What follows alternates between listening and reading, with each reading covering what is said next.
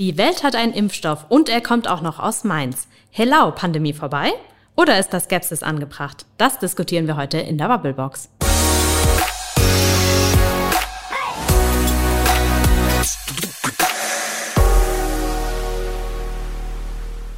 Maike. Frederik. Sag mal, würdest du dich eigentlich gegen Corona impfen lassen? Nein. Oh, krass. Warum nicht? Hätte ich nicht mit gerechnet.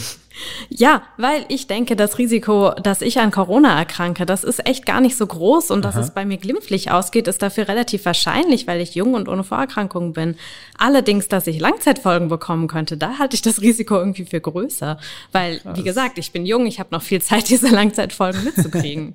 Ja, wäre ja dann bei mir ähnlich. Wir sind ja ein Alter, aber ich würde mich auf jeden Fall impfen lassen, weil ich denke mir, jetzt sind wir vielleicht echt so kurz davor, dass diese Pandemie vielleicht schneller zu Ende ist, als wir das bisher gedacht hätten. Und ich bin ja irgendwie Teil der Gesellschaft, ich möchte wieder rausgehen, ich möchte andere nicht anstecken.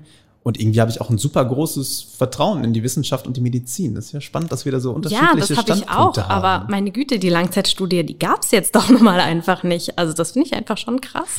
Gut, dass wir die Bubblebox haben, Maike. Ich Ja. glaube, da müssen wir heute mal drüber diskutieren. Und wir können das wieder persönlich machen. Wir sehen Ja, uns. ja, das ist wirklich ein ganz neues Gefühl und dann hört es sich auch noch so schön an. Ja, wir sind auf Abstand, aber wir diskutieren natürlich wieder miteinander. Ja. Und wir reden heute in einer Woche miteinander, in der es eine unfassbar große Erfolgsmeldung gab, auch noch hier aus Mainz. BioNTech steht kurz davor, eine Zulassung zu beantragen für einen Impfstoff gegen das Coronavirus, gegen Covid-19. Wie ist das, Maike? Applaus. Auch das- Applaus, Applaus. Auch das Ja, können wir jetzt. Auch das können wir jetzt. Genau, auch gleichzeitig Applaus für unser neues Podcast-Studio. Ja, absolut. Wir müssen über den neuen Impfstoff reden. Wir müssen darüber reden, sollte man sich impfen lassen oder nicht. Das wollen wir natürlich wie immer in der Bubblebox so ein wenig einordnen. Und Maike, ganz wichtig, Mainzer Unternehmen, ansässig an der Goldgrube, Bubblebox, Mainzer Podcast. Wir müssen darüber reden. Ja, natürlich, unbedingt. Was bedeutet dieser Impfstoff auch für uns, für, für uns Mainzer? Machen wir auf jeden Fall, aber jetzt hören wir erstmal, was ihr dazu denkt auf unseren Facebook-Seiten.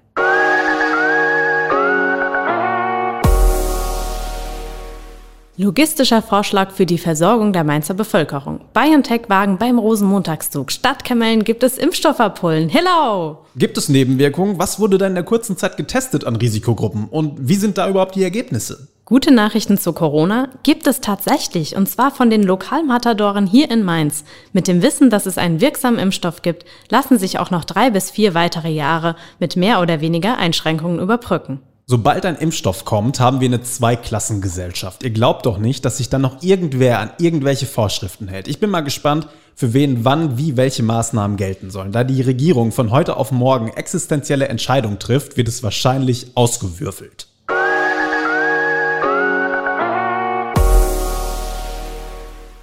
Das waren eure Kommentare hier bei uns in der Bubblebox zum womöglich bevorstehenden Impfstoff gegen das Coronavirus, der dann auch noch aus Mainz kommt von der Firma BioNTech, Maike.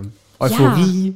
Ja, Mainz einerseits- wird einfach auch weltberühmt. Ja, mindestens. Wenn nicht Klar. sogar universumsweit. ja, berühmt. eben, weil weltberühmt ist es ja eigentlich schon. Also es wird einfach noch berühmter. Ja, wir haben ja hier schon, äh, na, Gutenberg? ja, den und, Fasnacht? Äh, und die hier drüben mit dem Fernsehsender. Ja, ZDF? Ja. Mhm. Ja, ja. Ist ja schon ein bisschen was, was wir hier in Mainz haben. Ja, eben, klar. Und jetzt haben wir noch Impfstoff. Und BioNTech. Ich glaube, wir müssen erstmal darüber Mhm. reden, was ist denn das eigentlich für eine Firma und was steckt dahinter? Und das erklärt uns einer, der es wirklich gut weiß, der sich viel mit der Firma beschäftigt hat und der auch neulich mit dem Chef gesprochen hat. Das ist unser Chefredakteur Friedrich Röing.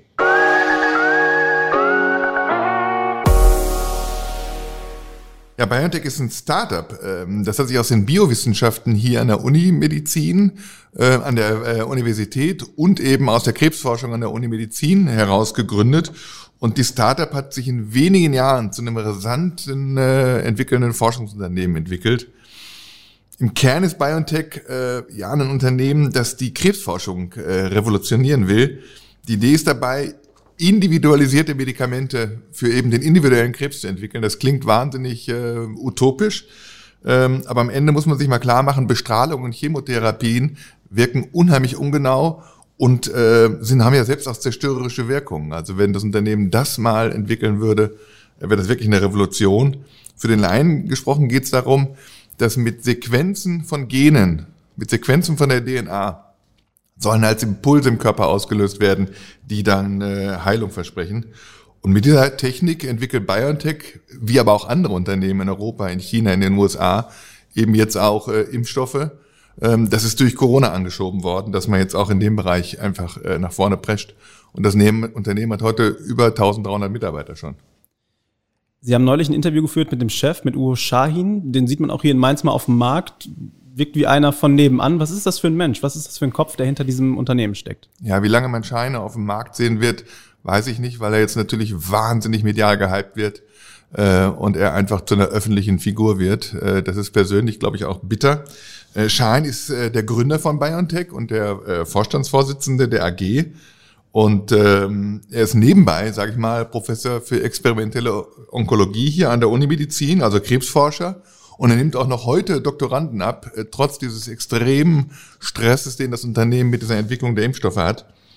Ähm, vom Typ her ist Schein sowas wie ein wissenschaftlicher Hipster, äh, fast ein besessener äh, äh, Wissenschaftler. Er und seine Frau, muss man immer sagen, Özlem Türeci, äh, die forschen gemeinsam, die betreiben das Unternehmen, treiben das Unternehmen gemeinsam voran, sind beides äh, Kinder türkischer Einwanderer und beide leben einfach für die äh, medizinische Forschung. Und das Schein heute ein milliardenschweren Unternehmen vorsteht, ist für ihn persönlich nur Mittel zum Zweck, dem Zweck eben lebensrettende Innovationen vorantreiben zu können. Ähm, er ist und bleibt einfach Wissenschaftler durch und durch. Man merkt so langsam hier in der Stadt, finde ich, Mainz wird immer stolzer auf dieses Unternehmen, womöglich auch auf den Impfstoff, der dann bald aus Mainz kommt. Wie viel Mainz steckt denn in BioNTech und womöglich auch in diesem Impfstoff, der uns bald alle ein bisschen erleichtern könnte? Ja, das ist eigentlich eine alberne Frage. Der Impfstoff ist natürlich nicht mainzerisch. Das ist ja Quatsch. Ähm, auch dass die Ministerpräsidentin und der Oberbürgermeister jetzt versuchen, daraus politisch Kapital zu schlagen, ist verständlich, aber äh, hat natürlich eigentlich keine Grundlage. Ähm, andersrum wird ein Schuh draus. Äh, BioNTech hat natürlich jetzt schon das Zeug dazu, Mainz international und auch national nochmal eine ganz andere Wahrnehmung zu positionieren. Äh, erst recht, wenn dann später mal die individualisierte Krebsforschung dazukommt. Äh, neben Johannes Gutenberg und dem Dom, neben der Fastnacht und dem ZDF hätte die Stadt dann wirklich nochmal ein völlig anderes Profil und ein anderes Markenzeichen. So ähnlich wie äh, Böhringer für Ingelheim eines ist. Jetzt ging diese ganze Impfstoffentwicklung unfassbar schnell das sagen auch alle Experten. So schnell kann das beim normalen Impfstoff gar nicht gehen. Warum ging das so schnell und wo stehen wir jetzt eigentlich? Man hat ja in den letzten Tagen den Eindruck, ab morgen ist alles wieder gut. Ja, das ist ja erstens übertrieben, der Eindruck. Ähm, aber das geht so schnell, weil ein paar findige Leute wie Shahin ihre komplette Forschung umgeworfen haben, äh, als die ersten Nachrichten zu dem neuartigen Coronavirus aus Wuhan kamen. Also bei der Einschätzung der Pandemie waren die Wissenschaftler den Politikern und auch den Medienleuten einfach meilenweit äh, voraus. Die Impfstoffentwicklung geht aber auch so schnell voran, weil die Pandemie ja die Weltwirtschaft lahmgelegt hat. Die Schäden ungeheuerlich groß sind, in Schwellenländern noch viel größer als bei uns. Das heißt, die Zulassungsbehörden in Europa und in den USA haben im Angesicht der Pandemie wirklich alle anderen Themen zur Seite geschoben und äh, begleiten jeden Schritt der forschenden Unternehmen quasi live mit. Also äh, Schein selbst hat das mal verglichen mit dem Flug, mit dem Flughafenbild. Ähm, das ist jetzt einfach so, dass die Impfstoffentwickler äh, wie die ähm, First-Class-Kunden sind beim Einchecken am Flughafen. Die werden eben sofort durchgelassen, alle anderen müssen warten. Viele sagen jetzt, das ging so schnell, das traue ich mich gar nicht, mir so einen Impfstoff verabreichen zu lassen, wenn er denn dann da ist. Kann man diesem Zeug trauen? Naja, man kann ihm insoweit trauen, wie man jedem neuen Impfstoff äh, trauen kann.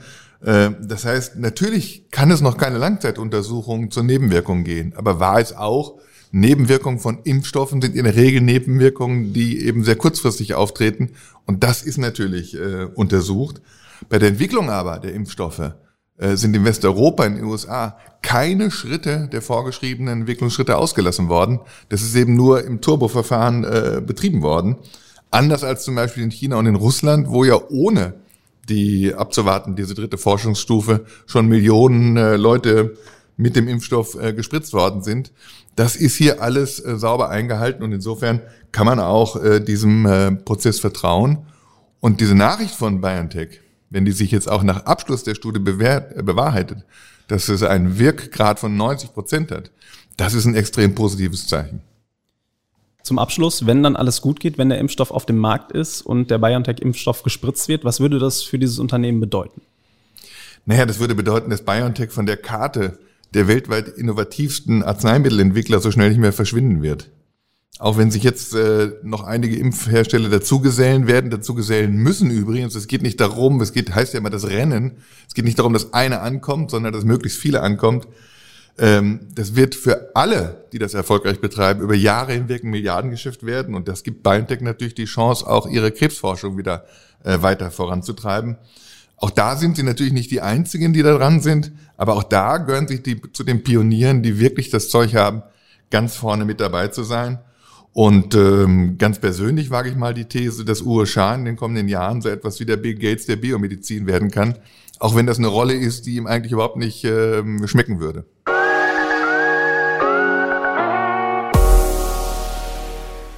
Das war unser Chefredakteur Friedrich Röhing, hat uns ein wenig erklärt, was ist eigentlich BioNTech, wer steckt dahinter und er hat gesagt, Uwe Schein ist der neue Bill Gates der Medizin vielleicht. Wow. Ja, wow, aber daran regt mich wieder etwas auf, Oh, weißt du? oh, oh, okay. Ja, der nächste Bill Gates kann mal wieder nur ein Mann sein. Also gerade bei dieser Firma, die von zwei Leuten geführt wird und eine davon ist eine Frau, nämlich Özlem Terici und die wird praktisch gar nicht erwähnt. Mich ärgert es, dass es praktisch so aussieht, ja, ein großer Wissenschaftler und ein großer Unternehmer, das kann nur ein Mann sein und sein Bild prangt überall auf den Zeitungen. Er wird zu Interviews gefragt und sie irgendwie nicht. Also ich finde, das ist mal wieder so ein typisch sexistischer Blick unserer Welt. Oha. Das Ja. ist mal ein Kommentar, Maike, aber der musste jetzt, glaube ich, mal Der, raus. der muss da einfach raus. Ist ja. vollkommen okay. Ich glaube, in der Euphorie sieht man so einiges nicht. In der Euphorie Mhm. sieht man, glaube ich, oftmals die Rolle der Frau nicht. Und in der Euphorie sieht man vielleicht auch nicht, dass diese Nachricht, die wir diese Woche bekommen haben, ja jetzt auch nicht die allerbeste und allerendgültigste Lösung ist. Ja, also es wirkt fast so wie, juhu, wir haben einen Impfstoff aus Mainz und jetzt ist die Pandemie vorbei. Das ist sie natürlich nicht. Ist sie nicht. Ich habe heute Morgen im Radio den Ausdruck gehört, es gibt sowas wie einen Hoffnungskater. Jetzt sind alle super euphorisch und die, wir haben es bald geschafft. Aber haben wir ja nicht. Und wenn jetzt Anfang nächsten Jahres der Impfstoff vielleicht doch noch gar nicht da ist, weil da irgendwie in der Zulassung noch was dazwischen kommt, oder natürlich es auch noch gar nicht genug Impfdosen gibt für alle, Ja, dann kommt erstmal diese Hoffnungskarte und alle fallen womöglich in ein viel tieferes Loch. Und das hat mir so ein bisschen jetzt in der Berichterstattung der letzten Tage Sorgen gemacht, dass man da gar nicht so sehr drauf gehört hat, dass es wirklich einfach noch ein bisschen dauern wird. Wir haben es gesagt, wir haben erstmal gar nicht genügend Impfstoffdosen für alle und es wird einfach auch ewig dauern, rein logistisch schon, bis alle durchgeimpft sind. Ja, das denke ich auch. Vor allen Dingen, weil ja auch jeder zwei Impfstoffdosen braucht. Das heißt, selbst wenn sich jetzt Deutschland 100 Millionen Impfstoffdosen sichert, heißt das, dass eigentlich nur 50 Millionen wirklich geimpft werden können. Und das heißt ja auch nur, die sind gesichert. Das heißt nicht, ähm, also Deutschland kriegt die ersten 100 Millionen praktisch. Aber es das heißt ja nicht, dass gleich 100 Millionen da sein werden. Die zu produzieren ist unheimlich aufwendig. Dann ähm, die auch logistisch zu verteilen, wie du schon gesagt hast, ist auch schwierig. Ich habe jetzt gehört, die Post wird sich daran beteiligen. Da ähm, mache ich mir ja auch schon fast wieder Sorgen. Aber okay. Wir konnten sie leider nicht antreffen.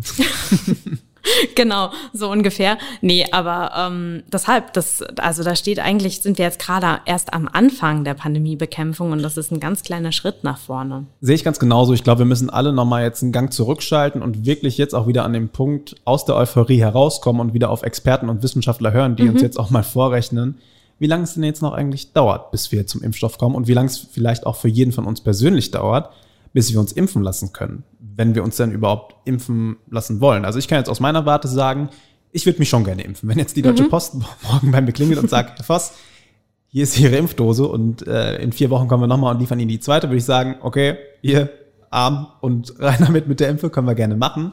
Weil ich denke mir so, mir macht, der, mir macht das Coronavirus jetzt wahrscheinlich nicht viel aus. Wenn ich es bekommen würde, toi, toi, toi, würde ich wahrscheinlich ziemlich gut da durchkommen. Ich komme auch irgendwie psychisch ganz gut durch die Krise. Also ich bräuchte den Impfstoff jetzt nicht dringend. Ich würde mich impfen lassen, ja, weil ich denke, ich bin Teil der Gesellschaft. Ich könnte Wirt sein, der das Virus weiterträgt an Menschen, die viel mehr gefährdet sind als ich, an Menschen, die auch psychisch vielleicht nicht so gut durch die Krise kommen, äh, aber trotzdem nicht die Chance haben auf einen Impfstoff, weil sie auch nicht in einer Branche arbeiten, die zuerst geimpft wird. Ähm, deshalb würde ich sagen, impf erst echt mal alle, die es nötig haben, die es gesundheitlich nötig haben, die in Branchen arbeiten, die viel mit anderen Menschen zu tun haben, die in kritischen Jobs arbeiten, Polizei, Feuerwehr etc. Und dann lasse ich mich gerne danach irgendwie impfen. Aber ich bin jetzt echt niemand, der sagt, ich habe jetzt Schiss vor dem Impfstoff. Wie ist es bei dir? Also Schiss vor dem Impfstoff, ja, nicht, ist vielleicht auch nicht der richtige Ausdruck, aber ich bin auf jeden Fall ein bisschen skeptisch. Mhm. Ähm, also ich bin wirklich kein Impfgegner, um das mal direkt zu Nee, sagen. Ich bin gegen nein. alle, na, Ich bin gegen alles andere wirklich geimpft. Okay. Ähm, aber das sind ja auch wirklich lang erprobte Stoffe und normalerweise dauert es eben wirklich acht bis zehn Jahre, bis sowas zugelassen wird. Und jetzt hatte man einfach nicht die Zeit, wirklich alle Langzeitfolgen nachzugucken und ähm, das wirklich zu überprüfen dazu gibt es einfach nichts, kann es ja nicht geben nach den wenigen Monaten. Ich glaube schon, dass es im Rahmen dessen, also ähm, mit dieser dritten Studie und sowas, dass es auf jeden Fall alles seine Richtigkeit hatte und mit dem, was man prüfen konnte, ist bestimmt geprüft worden. Ich glaube auch an die 90 Prozent Wirksamkeit. Also es ist nicht so, dass ich dem grundsätzlich misstrauen würde, sondern dass ich einfach sage, okay, aber die, die Zeit, die wir eigentlich hätten haben müssen, die hatten wir jetzt eben nicht. Und deswegen möchte ich das eigentlich nicht so gerne direkt mir injizieren lassen, vor allen Dingen, wenn eben das Risiko für mich, an der Krankheit zu erkranken und auch einen schweren Verlauf zu haben, eben sehr gering ist. Deswegen, also wenn bei mir die Post morgen klingelt, dann würde ich vielleicht erstmal sagen, ja, gucken Sie doch erstmal beim Forster drüben, der hätte das gerne. Ja, ich würde dann auf jeden Fall die Tür aufmachen ist ein spannender Punkt, den man auch oft hört dieser Tage, mhm. auch von Menschen, wo ich es gar nicht erwartet hätte. Viele sagen, boah, was die mir in deinen Körper spritzen, nee, nee, das sollen erstmal die anderen ausprobieren. Ich kann ja. noch warten. Viele haben echt so ein bisschen Sorgen vor den Langzeitfolgen. Ich denke mir, wir sind mittlerweile so weit in der Medizin. Wir haben Menschen in diesen Branchen, die unfassbar große Expertisen haben, die sich so mhm. gut auskennen. Da habe ich echt ein großes Vertrauen. Ich habe aber so ein bisschen die Sorge, wir merken ja schon bei uns diese beiden verschiedenen Standpunkte dass wir wirklich eine Zerrissenheit in der Gesellschaft haben, die jetzt nochmal eine Stufe weitergeht. Wir sind ja jetzt schon an einem Punkt, wo Menschen unterschiedliche Positionen haben. Die einen wollen keine Maske tragen, die anderen sagen, wir müssen uns jetzt zusammenreißen. Und wenn wir einen Impfstoff haben und da Menschen sind, die sagen, natürlich lasse ich mich impfen, ich will diese Pandemie besiegen und andere sind dabei, die sagen, ich will diesen Impfstoff aber nicht und die arbeiten zum Beispiel beide als Erzieherin in einer Kita, kommen wir da an einem Punkt, wo durchaus Konfliktpotenzial besteht, weil dann die sagen, die geimpft sind, jetzt lass dich doch auch mal impfen. Du bist hier in einer kritischen Position, mach gefälligst was für unsere Gesellschaft mhm. und gegen diese Pandemie. Andererseits kannst du sie natürlich nicht zwingen. Deshalb hoffe ich so ein bisschen auf einen Effekt, naja, auf so ein, das passt jetzt ganz gut ins Bild, ein langsames Einimpfen in der Gesellschaft, dass Menschen das Vertrauen in diesen Impfstoff auch gewinnen. Auch wenn du natürlich vollkommen recht hast. 100% Garantie für das, was in 20, 30, 40 Jahren in deinem Körper passiert, kann dir niemand geben. Eben, und ich glaube, die Medizinskepsis hat auch gerade in der deutschen Gesellschaft eine lange Tradition. Und die ist auch nicht ganz unbegründet. Ich meine, der Schweinegrippe-Impfstoff zum Beispiel war ja tatsächlich Müll, wie sich später herausgestellt hat. Und das war wirklich nicht gut. Und ähm, dann gibt es eben auch andere Skandale, wie zum Beispiel den Kontergan-Skandal, der einfach noch im Gedächtnis der Menschen ist. Und ähm, generell misstraut man hier gerne der Schulmedizin, ähm, weil eben auch unser, ja, Gesundheitssystem nicht perfekt ist, oft zu wenig Zeit ist, auch das Vertrauen der Menschen zu gewinnen, weil eben sehr wenig Zeit zum Beispiel für Gespräch und für Therapie ist. Und ähm, deswegen glaube ich, ja, die Leute werden da auf jeden Fall skeptisch sein. Es wird die Gesellschaft vielleicht auch spalten. Wie du eben schon sagst, dass die einen sich unbedingt impfen lassen wollen und die anderen eben auf gar keinen Fall. Wir haben ja hier schon Gruppierungen von Impfgegnern, die dann natürlich auch erst recht laut werden, gerade wenn dann über sowas wie eine Impfpflicht diskutiert wird. Weil ähm, gut, die allgemeine Impfpflicht ist erstmal ausgeschlossen, aber man hat sich da so ein bisschen Hintertürchen offen gelassen, dass es zum Beispiel eine partielle Impfpflicht für Leute, die zum Beispiel eben in Krankenhäusern arbeiten oder in anderen Einrichtungen, dass die vielleicht doch kommen könnte. Und da muss ich sagen, trotz aller Bedenken wäre das vielleicht, halte ich das auch für nicht so eine ganz schlechte Idee weil äh, sonst kommen wir auch einfach nicht voran. Wenn sich niemand impfen lässt, weil alle Bedenken haben, dann ähm, ja, brauchen wir uns jetzt eigentlich auch nicht über den Impfstoff zu freuen. Das ist ein sehr spannender Aspekt. Ich sehe so eine partielle Impfpflicht, auch wenn es wirklich nur eine partielle ist, aber tatsächlich nur als Ultima Ratio. Ich hoffe echt auf den Anstand und den Verstand der Leute, dass viele einfach das Vertrauen in die Medizin beibehalten oder vielleicht wieder ein bisschen zurückgewinnen. Ich bin voll bei dir. Skepsis und Kritik ist wichtig. Kritisches Hinterfragen brauchen wir unbedingt, aber wir brauchen auch gerade in so einer Lage wie jetzt Vertrauen in Experten. Und ich meine, wir sehen die Proben, die gerade gemacht werden. Da werden verschiedene gesellschaftliche Gruppen getestet, da werden verschiedene ethnische Gruppen getestet. Also da wird wirklich viel getan. Aber klar, ich glaube, wir sind uns einig in dem Punkt, niemand weiß so ganz genau, was es am Ende macht. Eben, vor allen Dingen, weil der Virus ist ja auch vollkommen neu. Das ist ja auch noch etwas, was, was sehr viel Skepsis eben bringt, dass das eben nun mal ein ganz neuer Virus ist, von dem wir eigentlich alle keine Ahnung haben. Und wir wissen auch nicht, ob der sich vielleicht jetzt noch total verändert in der Zeit, wo wir diesen tollen Impfstoff entwickeln und am Ende so mutiert ist, dass der Impfstoff vielleicht gar nichts mehr bringt. Und du hast gerade ein wichtiges wenn auch nur ganz kleines Wort gesagt, wie ich finde, alle. Das ist ein Virus, der uns alle betrifft, auf dem ganzen Globus. Und jetzt sind wir hier in Europa total euphorisch und hoffen, dass wir ihn endlich bekommen. Mhm. Ob wir dann geimpft werden oder nicht, das steht dann wieder auf einem anderen Blatt. Aber vielleicht müssen wir mal über die Verteilung des Impfstoffs reden. Die EU hat ja. sich jetzt ganz viele Impfdosen gesichert von verschiedenen Unternehmen. Finde ich irgendwie erstmal schon mal ein ganz gutes Signal. Wir hatten ja zum Anfang der Pandemie so ein bisschen Kleinstaaterei. Die Grenzen mhm. wurden wieder dicht gemacht und jeder war sich selbst am nächsten.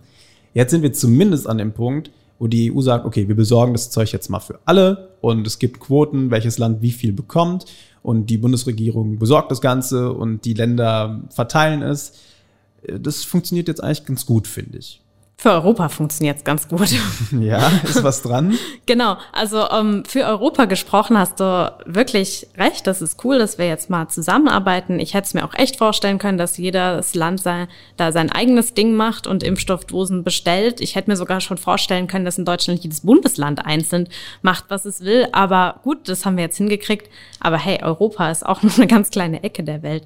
Und ich hätte es cool gefunden, wenn jetzt das, was in Europa passiert, dass wir es dort eben ähm, nach nach Quoten und nach Raten verteilen, äh, wenn das auf der ganzen Welt so passiert wäre. Weil was bringt es uns denn, wenn wir in Europa alle ganz toll geimpft sind, aber in Indien, China, Brasilien und Amerika und Afrika nicht und die Leute reisen trotzdem hinterher, die Wirtschaft ist trotzdem global und dann haben wir das Virus sofort wieder hier.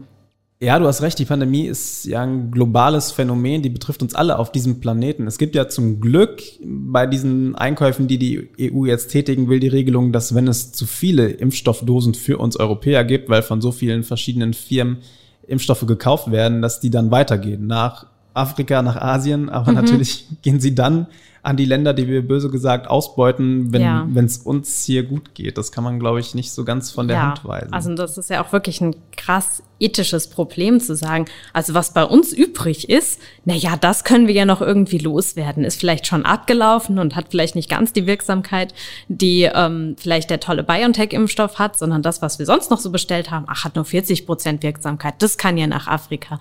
Also ich finde, das ist wirklich eine wirklich eine ethische Frage, die eigentlich so nicht geht. Und ähm, wenn du sagst, die Pandemie ist ein globales Problem, stimmt, dann müsste sie eigentlich auch global gelöst werden und zwar global gerecht. Ja, ich glaube, da hast du recht. Das werden wir leider in dieser Bubblebox nicht mehr lösen können. So wünschenswert ein weltumspannender Lösungsansatz und so naheliegend er vielleicht auch wäre, werden wir ihn hier nicht hinbekommen. Deshalb vielleicht schauen wir noch mal hier bei uns vor die Haustür, da wo wir auch angefangen haben, an die Goldgrube. An die Goldgrube. Ja, also diese passend, Adresse oder? ist auch einfach so Geil. Da schießen die Aktienkurse durch die Decke. Natürlich, wenn du deinen Firmensitz an der Goldgrube hast, wie mhm. eben BioNTech, dann mhm.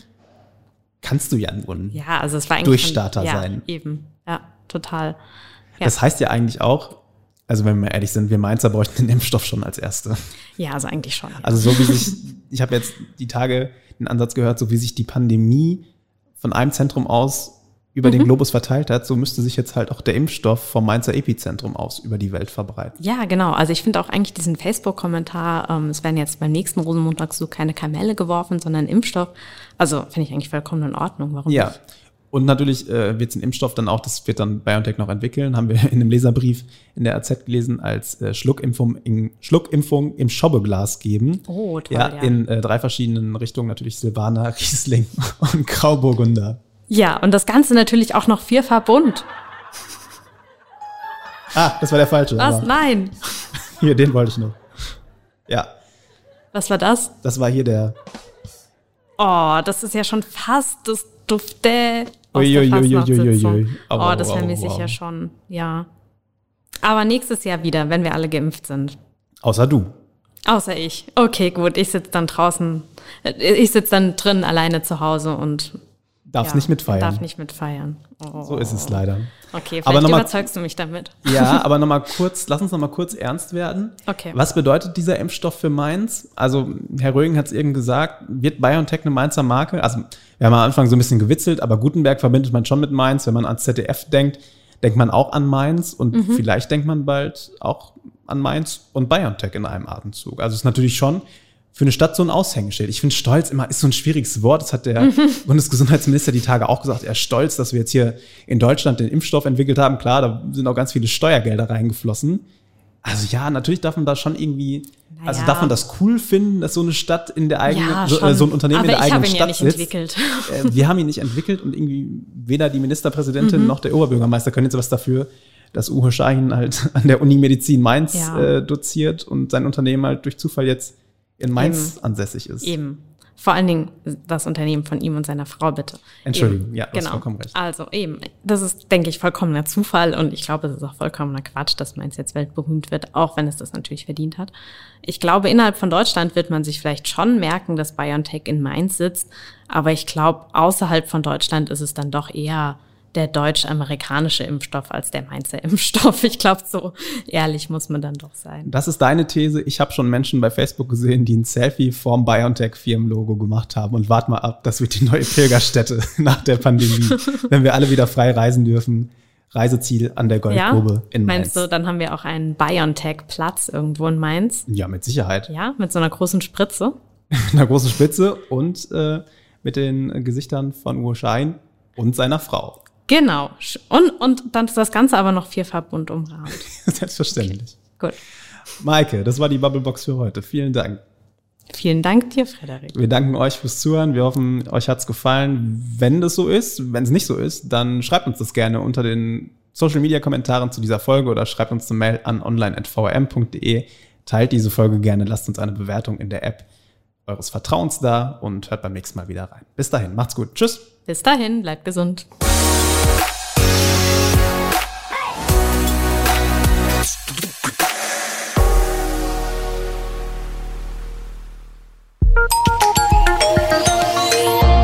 Ein Angebot der VRM.